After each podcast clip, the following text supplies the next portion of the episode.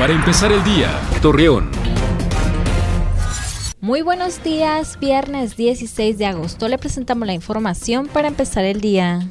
Alonso Gómez Vizcarra, jefe de Protección Civil de Gómez Palacio, lamentó lo ocurrido con el camión de la línea Periféricos al poner en riesgo la vida de los pasajeros, por lo que exhorta a la ciudadanía en general a tomar precauciones y obedecer los señalamientos de tránsito y evitar tragedias.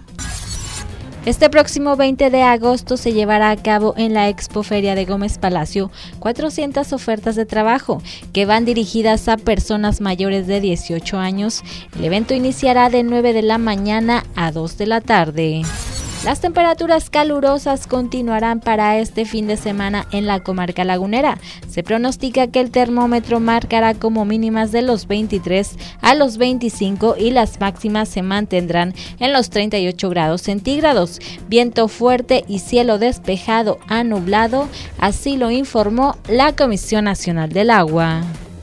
Acompáñenos con toda la información dos minutos antes de las 9 de la noche por Mega Noticias. Para empezar el día, Torreón.